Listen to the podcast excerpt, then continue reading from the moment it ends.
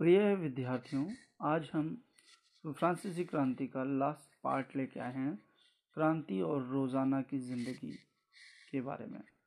हमने देखा, सन सत्रह सौ नवासी के बाद के वर्षों में फ्रांस के पुरुषों, औरतों और बच्चों के जीवन में ऐसे अनेक बदलाव आए। क्रांतिकारी सरकारों ने कानून बनाकर आज़ादी एवं समानता के आदर्शों को रोज़मर्रा की ज़िंदगी में उतारने की कोशिश की। बास्तिल के विध्वंस के पश्चात सन सत्रह सौ नवासी की गर्मियों में जो सबसे अहम कानून अस्तित्व में आया, वह था सेंसरशिप का अंत। सेंसरशिप का मतलब मतलब होता है कि कोई भी चीज़ जिसे सरकार प्रसारित या प्रचारित नहीं करना चाहती है, उस पर रोक लगाना। यानी अगर हम कह सकते हैं साधारण शब्दों में कि सरकार अपनी इच्छा अनुसार उन चीज़ों को प्रकाशित और प्रचारित करती है जनता के बीच में, जो वो छापना या प्रचार करना चाहते हैं और जिनको वो रोकना चाहते हैं, उनको रोक देते हैं। तो सेंसरशिप का अंत हो गया, यानी कि वहाँ पे फ्रांस में सब लोग अपनी इच्छा अनुसार, अपनी अभिव्यक्ति अपना प्रचार प्रसार कर सकते थे, है ना? तो ये सेंसरशिप का अंत बहुत महत्वपूर्ण था, फ्रांसीसी क्रांति के बाद। प्राचीन राजतंत्र के तहत तमाम लिखित सामग्री, यानी किताबें वगैरह, है ना, एवं सांस्कृतिक गतिविधियों, जैसे मान लीजिए नुक्कड़ नाटक हो गया और डांस हो गया, कुछ हो गया, पुस्तकें, समाचार पत्र, नाटक को राजा के सेंसर सेंसर अधिकारियों द्वारा पास किए जाने के पश्चात ही प्रकाशित या मंचित किया जा सकता था। तो जो भी मान लीजिए कोई नाटक दिखाना हो या जनता को या कोई किताब लिखी हो तो पहले जो राजा के अधिकारी होते थे, वो जांचते थे, उसको चेक करते थे, कभी ऐसा तो नहीं है ये राजा के खिलाफ कोई षड्यंत्र किया जा रहा हो या बगावत की जा रही हो जनता में ये फैला, प्रचार फैलाया जाए। तो पहले वो चेक करते थे और उनको जब महसूस होता था कि इसमें राजा के खिलाफ कुछ नहीं है तो वो उसको प्रचारित होने देते थे, अन्यथा उसको रोक देते थे। लेकिन अब अधिकारों के घोषणा पत्र ने भाषण और अभिव्यक्ति की स्वतंत्रता को नैसर्गिक यानी प्राकृतिक अधिकार घोषित कर दिया। परमाणता फ्रांस के शहर में समाचार पत्रों, पर्चों, जिसे हम पैम्पलेट बोलते हैं, किताबों और छपी हुई तस्वीरों की बाढ़ आ गई, जहाँ से जहाँ से वह तेज़ी से गाँव देहात तक जा पहुँची। उनमें फ्रांस में हो रही घटनाओं और बदलावों का ब्यौरा और उन पर टिप्पणियाँ होती थी। प्रेस की आज़ादी, यानी समाचार पत्रों की आज़ादी का आशय यह था कि किसी भी घटना पर परस्पर विरोधी विचार भी व्यक्त किए जा सकते थे। यानी अगर कोई घटना हो रही है तो उसके पक्ष और विपक्ष में दोनों में विचार प्रकट किए जा सकते थे। प्रिंट माध्यम का इस्तेमाल, प्रिंट मतलब होता है छपी हुई चीज़। प्रिंट माध्यम का इस्तेमाल करके एक पक्ष ने दूसरे पक्ष को अपना दृष्टिकोण से राज़ी करने का प्रयास किया। यानी लिखकर छपाई के द्वारा लोग अपना दृष्टिकोण, अपना व्यू दूसरे को दिखाने की कोशिश करते थे। नाटक हो गया, संगीत और उत्सवी जलूसों में बड़ी तादाद में लोग जाने लगे।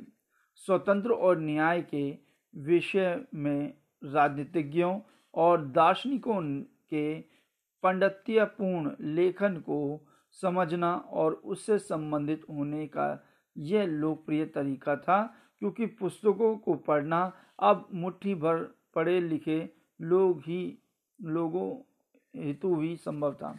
तो हम ये देखते हैं कि आज़ादी और न्याय के विषय में राजनीतिज्ञ ये फिलोसोफर थे। उनके लेखन और लेखन को और जो लिखते थे वो आज़ादी के बारे में समानता के बारे में वो लोकप्रिय था। हैं? क्योंकि कुछ मुट्ठी भर लोग ही पढ़े लिखे हो, होने की संभावना होती थी पहले। है ना? तो इस प्रकार। नेपोलियन बोनापार्ट की 1804 में संहिता के बारे में हम बात करेंगे। नेपोलियन बोनापार्ट ने 1804 में स्वयं को फ्रांस का सम्राट घोषित कर दिया। उसने पड़ोस के यूरोपीय देशों की विजय यात्रा आरंभ की। यानी जो अपने पड़ोस के देश थे, उनको जीतने की कोशिश शुरू कर दी नेपोलियन ने। पुराने राजवंशों को आपदस्थ कर उसने नए साम्राज्य तैयार किया, यानी पुराने राजाओं को हटाकर नए राजा बैठाए साम्राज्य में और उनकी बागडोर अपने खानदान के लोगों के हाथों में सौंपी, यानी चाचा ताऊ के बच्चों को राज राजकुमार बना दिया उन क्षेत्रों का। नेपोलियन स्वयं को यूरोप के आधुनिकरण का मसीहा मानता था। नेपोलियन ये मानता था कि जो मॉडर्नाइजेशन हो रहा है, उसका जो लीडर है, वो खुद है।